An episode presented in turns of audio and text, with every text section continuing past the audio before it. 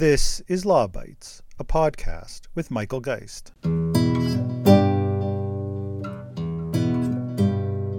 Pursuant to the order of reference of Thursday, May the 12th, 2022, the committee is meeting on the study of Bill C 11, an act to amend the Broadcasting Act and to make related and consequential amendments to other acts. Last week, the Standing Committee on Canadian Heritage started its hearings on the Online Streaming Act, also known as Bill C 11, with the first of four day long sessions it has planned for witnesses. I was pleased to appear on the first panel and tried to make the case that, contrary to claims from Heritage Minister Pablo Rodriguez, the bill includes the regulation of user content, and further that it should be narrowed from a model in which all audiovisual content anywhere in the world is subject to potential regulation. Now, in the past, I've often pulled together a podcast featuring my opening remarks and the back and forth with various MPs. But that same panel included Morgan Fortier, the co founder and CEO of Skyship Entertainment, who quite frankly stole the show that day with insights that demand to be heard. Her company may not be a household name, but it's Canada's leading YouTube streaming service with millions of subscribers worldwide and billions of views. When a successful Canadian cultural exporter isn't widely known and isn't part of the government's policy strategy for streaming rules, there's a problem.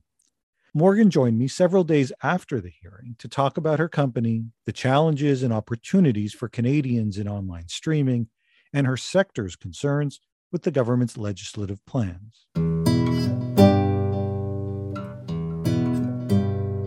Morgan, thanks so much for joining me on the podcast. Thank you so much for having me. Yeah, it's it's a delight to have you on. You know, uh, we're recording this several days after both of us appeared before the Heritage Committee on Bill C11 as part of its its study on that bill, and I think it's fair to say that that you truly stole the show. Uh, you oh, know, God. I was. Thank you. It, it's it, it's true. You know, the media picked up on it, and I think anybody watching it would as well.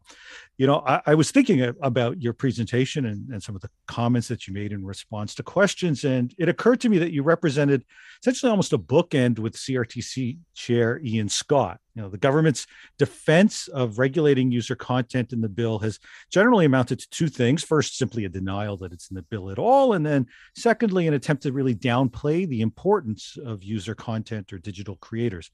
I thought Scott effectively ended that first defense when he acknowledged that user content is in the bill. And I think yeah. you succeeded in really ending the second. So, you know, why don't we start there? Uh, for those that don't know, can you give give us some background on Skyship Entertainment? Yeah, it's um uh and thank you for for all of that. And I do agree with you. I think um the conversation was very different when we had it on Tuesday after Mr. Scott's uh, comments of the previous week. At least I felt so anyway. And so yeah, I'll, okay. So I'll fill you in a little bit on Skyship Entertainment, and it's we're we're a few things, which makes describing what we are a little bit complicated. But I think it, when, especially when you're talking about the digital creator space we're not that unusual as far as the number of things that we do. So we're we're probably best known for our YouTube channel Super Simple Songs, which is a, a music focused channel for preschoolers. Um, and we we have you know, God, over 170 some odd songs that are a mix of public domain songs with our own arrangements or their original songs. The the primary focus for our content is it's used by parents, teachers, and caregivers. We often say that like the the the first uh, sort of influencer, if you will, that introduces our content to kids is a teacher in a classroom. While we don't develop curriculum, our content gets used to support curriculum all around the world, and it's mostly used for English language development, whether that's kids who are native speaking English. Uh, kids who are developing language, or children who are learning a second language, and that second language is English. Um, and we also, over the years, have become widely used for, for preschoolers that might have special developmental needs. That was never our, our intention with the content, but as our channel has grown and by the nature of our content, that's a community that has grown for us. And so we've, we've kept that in mind as we've produced the content uh, moving forward. Um, we're also a production company. Uh, so everything that you see on our YouTube channel, we've produced. Um, and it's a team of about 35 people, 35 employees. So it's a combination of artists, writers. There's some puppeteers in the mix, musicians. Um, we have two shooting stages at our facility in Toronto, one that's exclusively for puppets. So we're always super fun when we give tours because everybody enjoys playing with puppets. And um, and then one of them is for our live action series that we do, and we have a sound recording studio as well, post production facility, and it's all done there at the studio. But back in 2015, we, we probably would have been best known as just a YouTube channel. And since then, the activities that our company operates in has grown, and it's grown based on the success of YouTube. So we have our super simple app, which launched at the beginning of 2020, and that, that showcases our content along with ebooks and games, which we also produce within that 35 team member uh, group. We have a small, I like to say our game division. It sounds so impressive. It's two people. so it's, you know, amazing what you can do with a small team. We're also music publishers. So we now distribute our content through Warner Chappell, which we've done for about the last two years. But before that, we would have self distributed our music through TuneCore, um, which is kind of a lovely little aggregate system that'll kick music out to all the platforms. Um, I myself am a songwriter as well on a few of the songs. Um, we also are now into consumer products. Uh, we just signed a deal with Scholastic to be our exclusive book publisher, and I'm I'm really excited because we're going to be part of the Scholastic Book Club, which I vividly it's probably one of the most vivid memories I have from from being a kid was getting the catalog and ordering books. So I'm just personally really excited. Social media, where we we target a different audience on our social. We do original content on Instagram, but it's a lot of craft videos and things that parents and teachers can utilize in the classroom. So it's a slightly different audience. We're also on linear channels um, like Disney in the US, Roku, Amazon Prime, and Tubi. And we have a lot of learning resources that we offer for free on our website. But you know, the topic of the day, YouTube. Uh, you know, we've we've grown from super simple songs being our main channel to about 30 different channels now, and we produce more than just the music videos. We have series like the Bumblenums and Finny the Shark, all um, for preschoolers. Um, and we're in development on new shows all the time and we're doing a feature film. And all of this is like self-financed which is usually what everyone goes like how? Like how are you doing all of this? And it is the revenue that we make off of our various initiatives youtube you know being probably the most dominant one um, self finances all of the content that we produce. So I, I'd like to say that today we're kind of this example of an entertainment company that stems off of digital distribution. Um, a lot of the operations that we have are really typical in larger entertainment companies. It's just we're doing it ourselves as opposed to having a production studio outside of us or a broadcaster that we connect into. Um, so yeah, that's a long way of saying like we do a bunch of stuff. but that's that's kind of the way it works for us. Yeah no well that is just i mean it's a remarkable story to see just how how this has grown and spread into so many areas. I too have fond memories of bringing home the scholastic catalog from school. Yeah. uh, and so it's, it's and that's super cool to see you venturing into all of those different areas. You know it's it's incredible but during that first day of hearings the committee again heard references to cat videos as if this is what youtube is about. You're you're obviously so clearly far, far away from that notion of cat videos is what YouTube being all about. You talked about how you're so active on that platform and that platform has really been the the financial driver can you give me a sense of what the subscriber numbers and views are for for you on that platform I, I, totally can. Yeah. It's, I, I have to say, I'm starting to feel really bad for the cat video community. Like I, I find there's there, I actually spent a lot of COVID watching dog videos because it's very comforting. And so I, I feel terrible whenever the cat video analogy comes up because there's, uh, you know, they do very well. And it's some really lovely, comforting content that I would be sad if it wasn't there on the platform. But yeah, it's um. So I guess as far as stats and these numbers, uh, you know, can can sound a little bit mind-boggling. I know, but across all of our channels, so out, not like including Super Simple Songs, along with all the other channels that we have,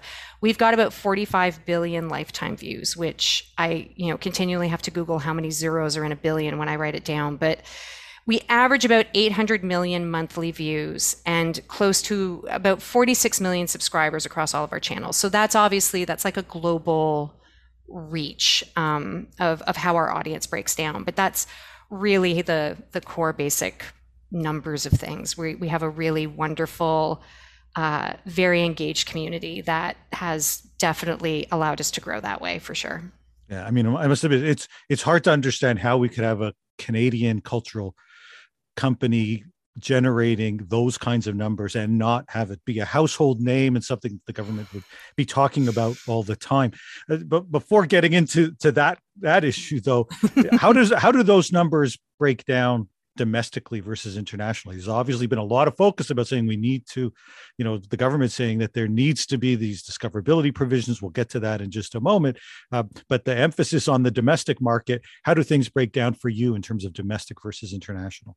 It's um, it, it's it's so funny. It's one of the things that I actually take pride in because I, I you know, I am probably a rare uh, uh, example of a digital content creator in the industry because I actually came from traditional production. I, you know, my dad owned a studio and I uh, grew up in the industry and worked for production studios that did service work for the US market. And so I was aware of the Broadcast Act and the, the initial desire that it was so important to protect Canadians especially you know seeing Canadian content, ensuring that they weren't seeing US. So all of that to say, our largest audience is the US, which I always find so ironic when we're talking about these points. Where it's like we're actually this example of a Canadian content creator.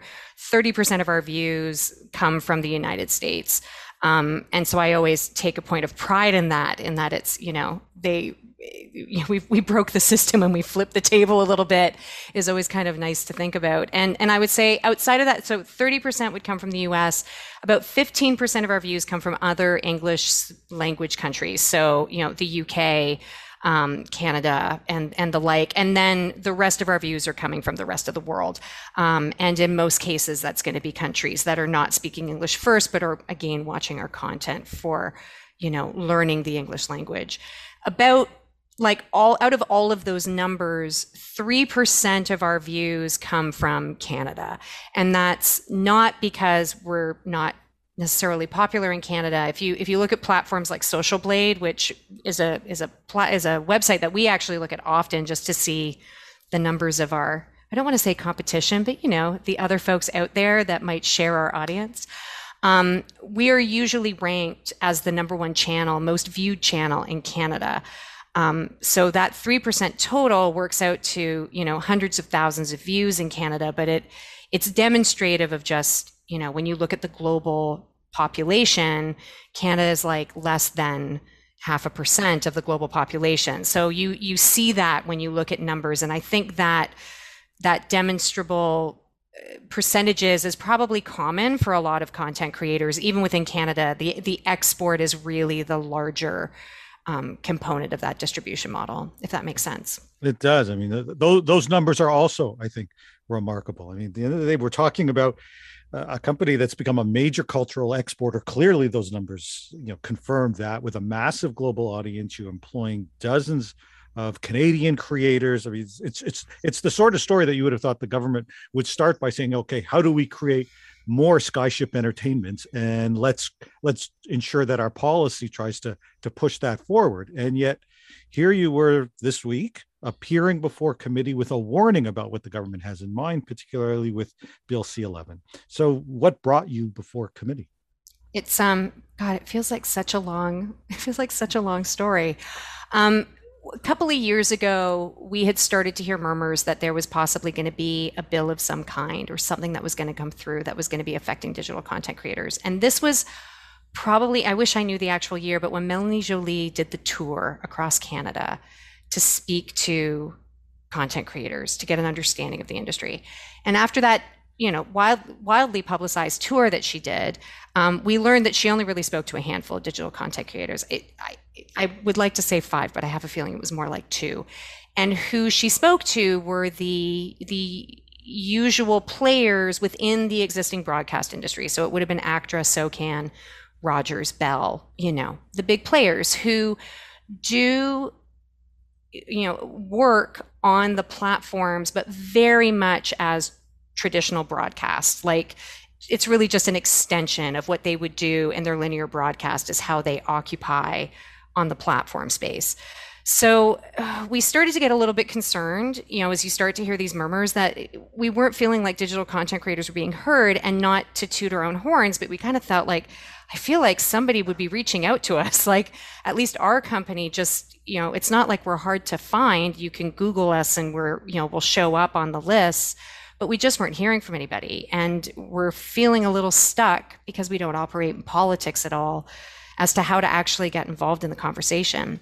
So when C10 came about, um, that's when I was like, I, we just couldn't sit by and let the conversation happen when we hadn't participated. And we could tell by the way the bill was presented, no digital content creator that was actually earning a living in the space, you know, professionally had been consulted. It felt really offside and oddly uh, antiquated and misunderstanding of how the platforms ran. Um, so I was, you know, through my legal counsel, I was like, how do I, how does one get government to hear you? And we were trying to figure out how to, I don't know, write a letter, get something out there. And then through a mutual acquaintance, I got connected to Scott uh, Benzie, um, who's who's now, you know, Digital First Canada, but part of Bufferfest. I believe that day he said, "Well, you've got to write a letter." And I was eh, eh, one of the most intimidating things I've ever done was write that letter. So we wrote the letter. I sent it to him like that day. I believe I was outside. I think I was in Orillia when he messaged me like an hour later and said, "Oh my God, they're reading it on the floor" because he'd managed to get it before the conservatives. And then suddenly I was in this. You know, there was no stepping back from it. Shortly after that, obviously, we know what happened. C10 died. But when Bill C 11 came about, we were waiting like my when i say we my partner and i um, brett and i were waiting for this this bill to come through.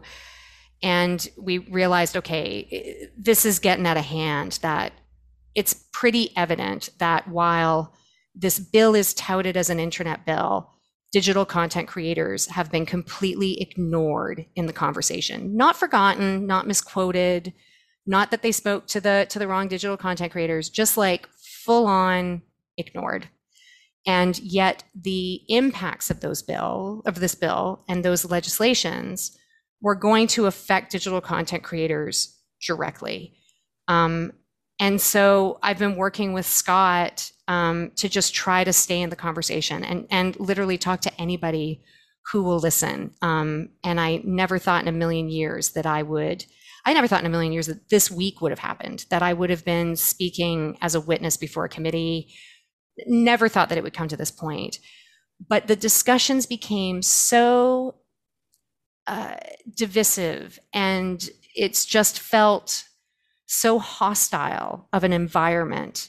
And to your, your point, I just wish there was more celebration of what's happening with content creators in Canada. Like there's some phenomenal impact happening on the platform. Some really amazing work and this is all content that would never land on on linear broadcast because it's it's not the way that broadcasters can broadcast their day you know? It's like it's a really special sector of a broadcast industry that's just being i'm running out of words to say ignored but like just just straight up ignored. Uh, i was actually really thrilled that I was able to be a part of that conversation on Tuesday. And um, as intimidating as it was, uh, but I was really thrilled that I could at least have had that time to at least have had my voice heard in some way towards this discussion for sure. But it's been, it's just been mind boggling every step of the way. Yeah, no, that's quite a story. You know, one of the things that that you said to committee was that in the Venn diagram of the entertainment industry, the needs of legacy broadcasters and the enterprise of digital content creators are not interconnected. There's no demonstrable reason that UGC content needs to be included in the bill. Can you can you expand a bit on that? And said, you know, you, you said you've been ignored. What is it? What's not in the bill that that should be, or what what is in the bill that uh, is giving you you know is a significant source of concern? I mean, I think what's what's become so complicated in this whole mix of the conversation is that the you know, legacy broadcasters, linear broadcasters have very legitimate pain points that they need to get solved. I mean, it's a 30 plus year old bill, right? That I feel needs an overhaul now that we're in today's industry. But rather than that, okay, we're going to band aid solution this thing. So it's already, this is not a great scenario. But in a lot of cases, the people, the parties that, you know, the stakeholders that want this bill to push through aren't even paying attention to the digital side of the discussion. Like it's, it's not even in their in their purview. And it's i think it's mainly because when you see how legacy broadcasters utilize platforms it's very much like ott it's just it's an additional method of broadcast. They're taking the real estate just so they're there. But they're not focusing on discoverability. They're not discover they're not focusing on you know international distribution. In a lot of cases they don't have the rights to distribute outside of canada. So those broadcaster activities on platforms like youtube are are very much probably geo blocked you know. It, they're still there it's just an extension of their broadcast day. Whereas digital content creators are actually operating on the platform. It isn't even the same methodology in distribution broadcast is, reaches a broader audience because it's geographically niched whereas digital content creators produce niche content that's geographically broad like we have the entire world. And so in order to reach the people we want to reach we need to be very focused on the content that we produce. That's why you don't get you know niche content on broadcasters is because it just the dynamic doesn't work or else broadcasters would have they would have done it by now so the pain points that exist for for the existing broadcast industry don't they don't connect. They they run parallel really the two sides of the industry where digital content creators are doing their thing. I mean, there aren't even any pain points that are being presented in this bill as far as digital content. There's certainly no solutions being presented to whatever mysterious, speaking of mysterious things, mysterious problems might be presented that this bill is trying to fix the two don't step on each other's toes. One isn't taking from the other. They just run parallel to each other. It's like you have a broadcast coin and they're on two sides of the coin, but they don't actually necessarily need to connect. Um, and I think, you know, we're looking at a broadcast industry, especially in Canada. It's complicated. There's a lot of moving parts to that industry, but discoverability is not really a key component of it. And so to have this bill so heavy handedly you know, scoop up all UGC together in one bucket. You know, I love my mom and what my mom posts on social, but it's not what we post on social. It's very different. Um, to lump all digital content into one bucket, very sort of, let's say, dismissively, talk about, you know, manipulation of algorithms, possible advertising, you know, construction and control, which is pre-existing from from the you know the current bill but has a very different play out on digital media. None of that has anything to do with the pain points that broadcasters have. Even the fact that digital has lumped in what I keep referring to as like the new broadcaster, which would be Netflix, Disney Plus, Amazon. These are companies that you pitch your content to, they greenlight, they give you the funding. There's probably going to be some conversation as to who owns the IP. Somebody takes over the distribution, and it's probably not who did the pitching. None of those activities exist with YouTube. It's just a completely different infrastructure and sensibility that's trying to get jammed into this broadcast centric industry that literally don't correlate so yeah my in my mind i see it as this venn diagram the two circles being broadcaster and digital distribution. And just the two don't interconnect. They coexist and they they run side by side but they don't step on each other's toes. One isn't taking away from the other. If anything my god could you imagine? If handled right what a flourishing industry it could be on both sides. If if people just understood the platform methodology of distribution and saw the potential. And I think I've been, you know, I've been saying that for like since I got into this whole thing in 2015. But it's kind of unfortunate that this has just all been dumped into one lump sum that really is pulling from a pre-existing broadcaster distribution method that has nothing to do with what digital distribution is like today. Yeah, no, there's certainly I think a lot of that the discussion you're quite right is is is backward looking in the sense of how some of the legacy players have operated and then trying to put the square peg in the round hole almost when it comes to the digital side. Yeah. You you mentioned discoverability, and it's obviously been a you know uh, one of the lightning rod issues in this bill. Uh, can you talk a little bit about how discoverability works for you now, and and address a little bit why are you not concerned about the YouTube algorithm in the way that others seem to be. You know, YouTube showed up, for example, at the Arts Summit that the Heritage Minister Pablo Rodriguez put on and was literally heckled by the by this conventional community. I mean, it was quite astonishing to see sort of no sense of decorum at all, just quite literally heckled. So, you know, the the, the there are certainly many that are are deeply angry, suspicious, and perhaps very fearful of YouTube. Why aren't why aren't you in that camp? It's it's this whole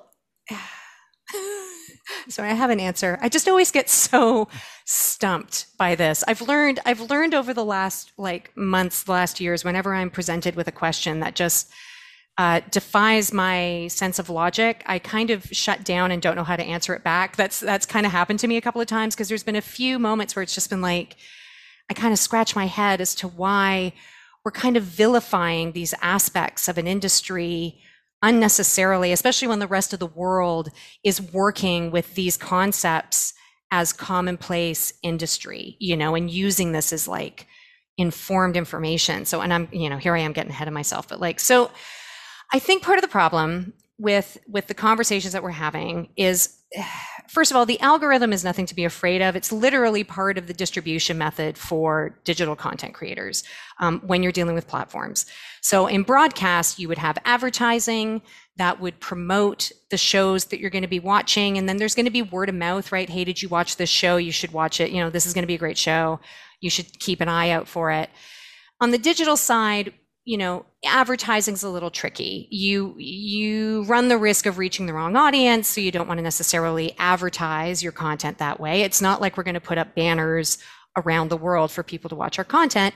Our method of of one of the methods of distribution for us is this algorithm which has been set up on all the platforms. I'll speak strictly about youtube because it's it's where we live for the most part. Um, we don't, you know, distribute our content. We're on TikTok, but we're, we're trying to figure out TikTok. It's not our space. Preschoolers, preschoolers aren't on TikTok yet. So we're predominantly on, on YouTube. But the algorithm is, is really intended to push content to a community that is demonstrating a desire to watch this type of content. So as an example, if you're a mom at home that is your child's about to go into preschool maybe in the next year and you want to get them kind of prepared in some way, you might start watching super simple songs and the algorithm will go, "Oh, if you like this content, there's other people similar to you that have liked this other content. You might be interested in this too."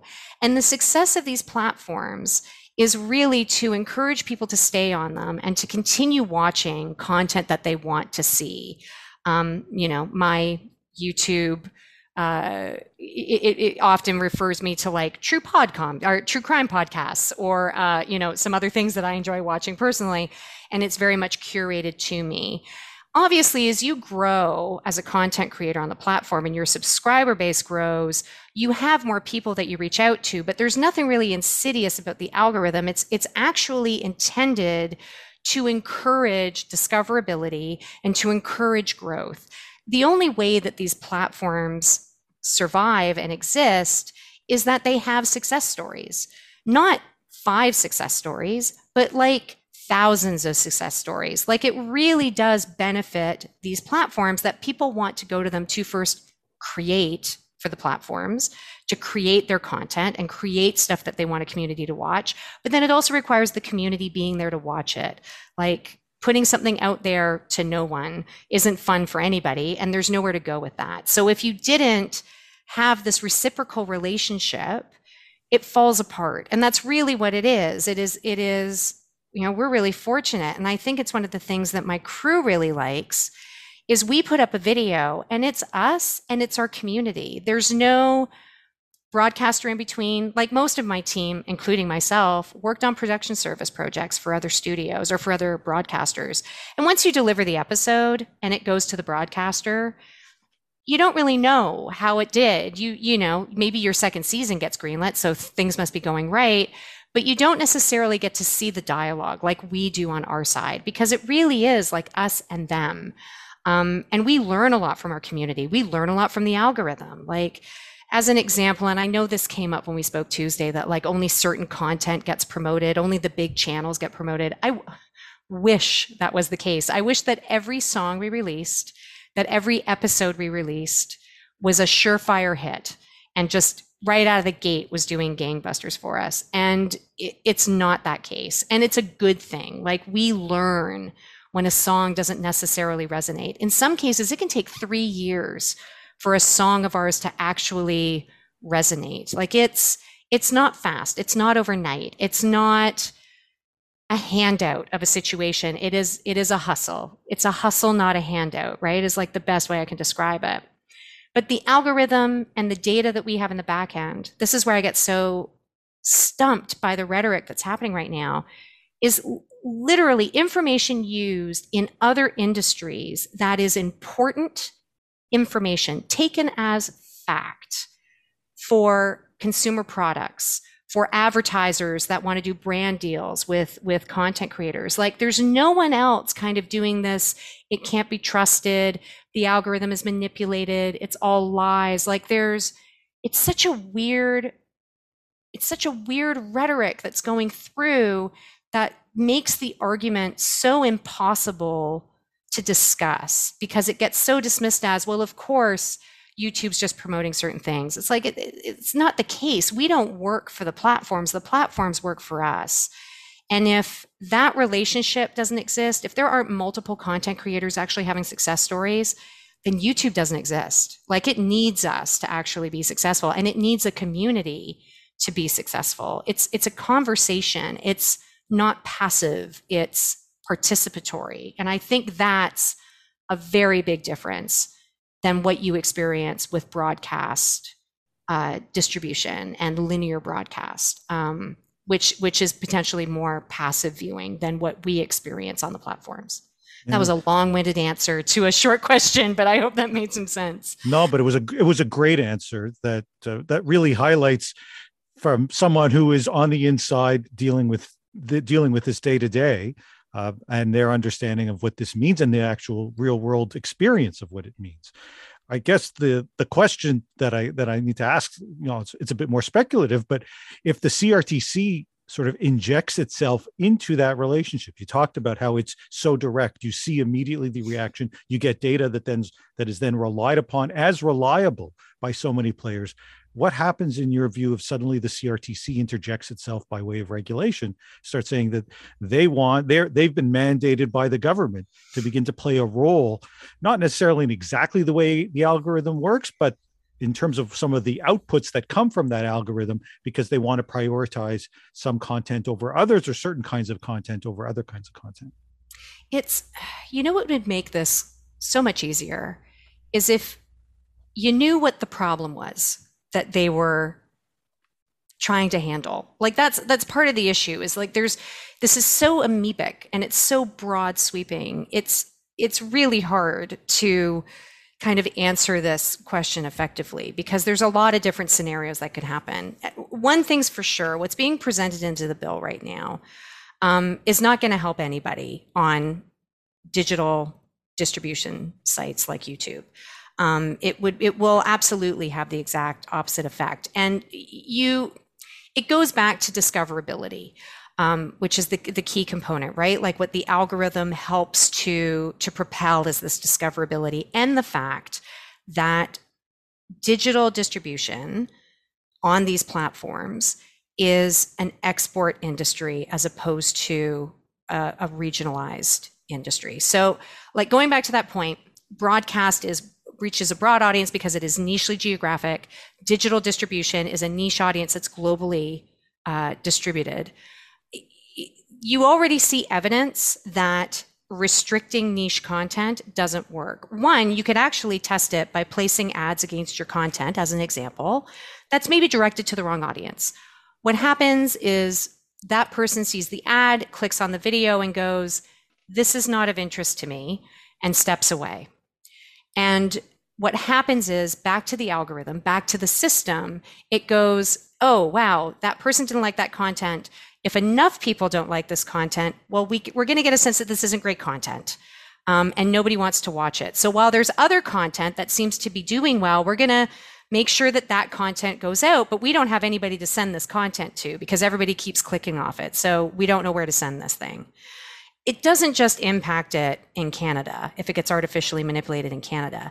That algorithm is looking at similar viewership behavior around the world. So if it goes, wow, there's like a bunch of Canadians that don't like this stuff. These Canadians tend to like similar content. I bet the other people in the world aren't going to like it either. And so it all gets demoted within the system. It's it's like throwing up a banner and nobody sees it. And that's that's the the bigger issue here is there is no solve for whatever potential problem is actually wrapping this bill. Artificially manipulating algorithm doesn't educate future content creators. It doesn't educate the system in canada. It doesn't innovate. It doesn't support. It doesn't do anything to bolster and encourage growth and development all it does is offer up this weird, like, I don't know, mandatory handout that doesn't contribute to any long term development. And quite honestly, there's nothing in this bill that actually does any of that conversation for digital content creators. Again, because we're not in the bill, like we're just ignored out of it. I think part of this, if I had to get philosophical, and again, I am I'm not a politician, I'm just a simple girl making content in Canada. But right now, if if the government, if Heritage only spoke to the big broadcasters who who have some presence online, who are, you know, CBC is an example, right? Like they greenlight shows that they distribute on YouTube and on CBC Gem. But the way that those broadcasters operate on the platforms is just an extension of their broadcast day. So they're not necessarily worried about uh, discoverability, about global reach, because, like I mentioned earlier, most cases they're probably not going to be able to do that because of licensing agreements. But they have greenlit a project that somebody has produced and they're controlling the distribution as part of what they would do of their normal operations. Well, of course, if that's the only input you've had towards this bill, if you haven't spoken to actual people who are operating on the platform, then you're going to use the same methodologies that, that exist currently in the broadcast system to this. You're going to go, well, if if our broadcasters are up there, then this is this must be how this operates. But it's literally the exact opposite. Like it's the the impact of the bill. There's such a bigger picture here that's getting missed. It's like we're every dollar of revenue. Let me put it this way: every dollar of revenue that we earn is collected globally by wherever the views have come from around the world. The Canadian government taxes that entire revenue that we collect globally it's not that they only collect taxes on the Canadian views and the Canadian CPM and the Canadian revenue. It's a full global revenue pool that they get to tax on. So the bill basically is like sacrificing dollars for the sake of pennies. And I just can't wrap my head around the motivation other than a misunderstanding that this is not an industry that runs like the broadcast industry and it's just stumped everybody. Um, and that's why we can't get past this. That's why the arguments of, well, how are we going to be found on a global distribution platform? It's like, yes, yes, good question. There's a lot of, of education and information out there to help you learn how to operate on that platform. But the other side of this is if 10 years ago, you as, as a production company or a broadcaster or a musician or any artist in Canada decided you didn't want to invest on the digital platform side, you were going to stick with broadcasters and do the traditional, you know, methodology, then yeah, I get that you're at the threshold today going, oh crap, maybe I should have learned more, or this is really daunting. Um, you know, I, I got into this in 2015 when I went to my first VidCon, which was, it's a huge event that takes place every year in Anaheim for digital content creators.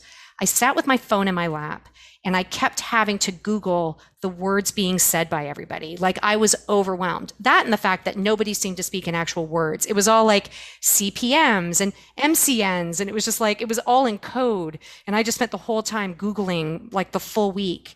But today, here I am, and I'm speaking to you about this stuff. It is a learnable enterprise. Nobody enters into any business without any knowledge of how it works.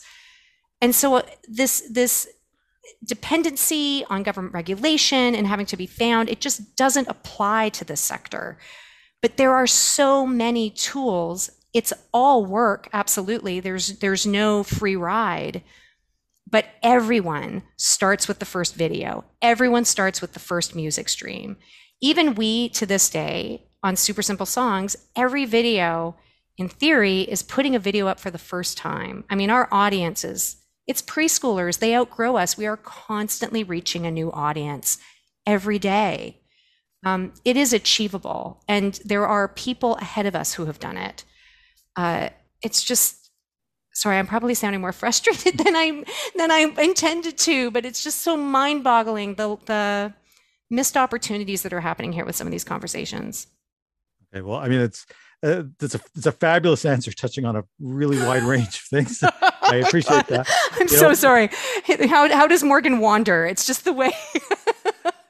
No, no, it's pretty great. You know, once uh, that that was a mic drop moment. So once you once you once you've picked up the mic again, let me ask you two two two last questions. One, and, and not to get political, but speaking of people taking the time to learn, you know, one of the things that also struck me at that committee um, it was that, and it applies really, I think, to both of us, but it's particularly you since you are a, a, new voice with presenting a new perspective that it's quite clear many of these members of parliament hadn't heard.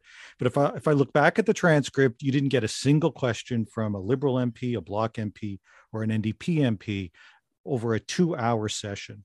You know, what kind of message do you think that sends when there are real digital creators there talking about this incredible success, and government MPs seem almost entirely uninterested in those issues. It's um, it is so funny that you mentioned that. I think I was so uh, nervous in, in speaking on Tuesday. And also, this just goes to show how involved I am in politics. I didn't really know who was asking me what question. So anytime anyone asked me anything, I just political parties aside, I wasn't even aware. It was it was just mostly oh God, don't don't say something stupid was really the only thing running through my head. But I think, you know, someone had said to me at one point entering into this, you know, if if if you know, quote unquote opposition parties don't ask you any questions, it's because they know that I'll I won't work in their favor if I give them an answer back. Not that I would be combative, but just my answer probably wouldn't support their arguments. So they probably weren't going to ask me any questions.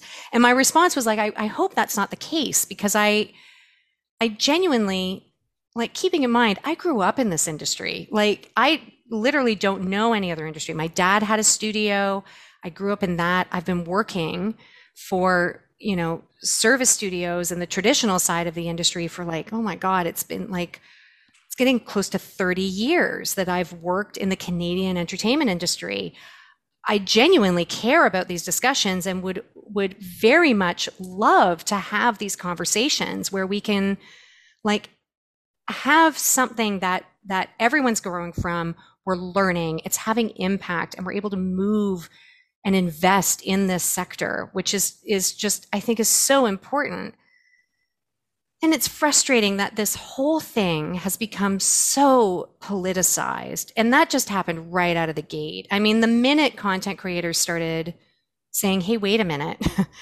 You, are you talking about us? Like we do we need to talk about this? Suddenly then the conversation became cat video content creators. I, you know at one point i think there was this analogy that we make videos in our parents basements. It's like my mom doesn't even have a basement so that's totally not what happens with us. Um, and then it became very divisive.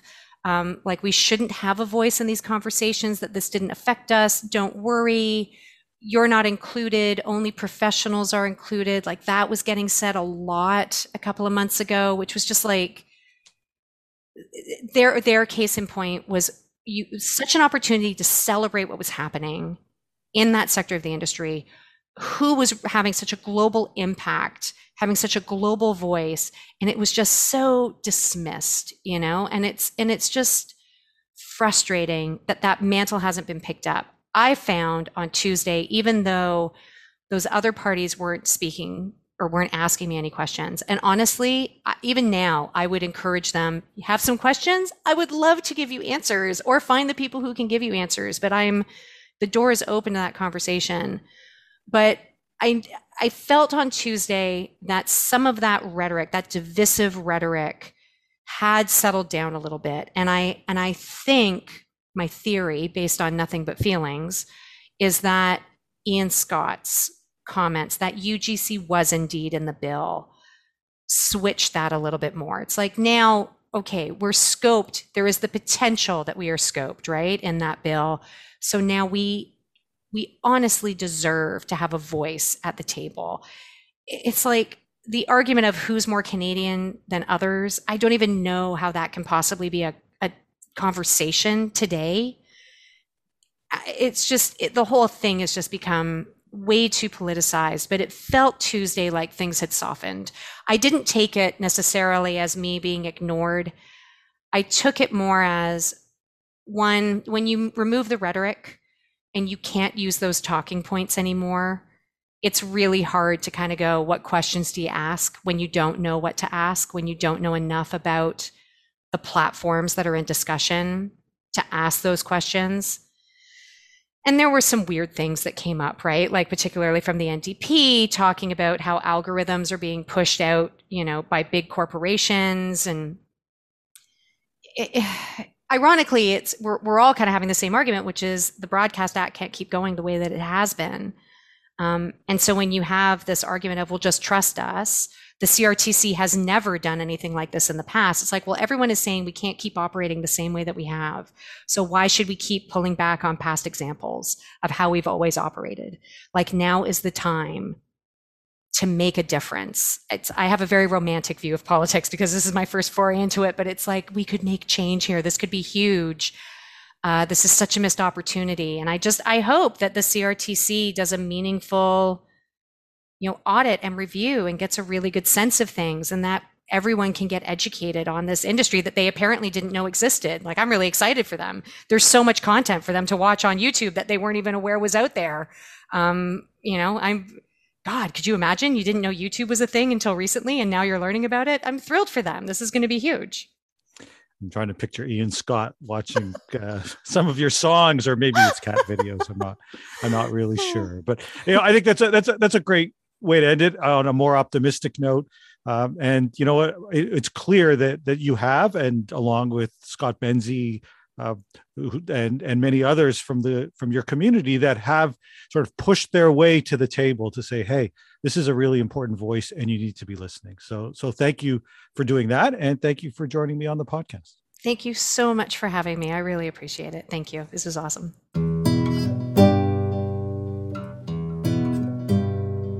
That's the Law Bytes podcast for this week. If you have comments, suggestions, or other feedback write to lawbytes at pobox.com.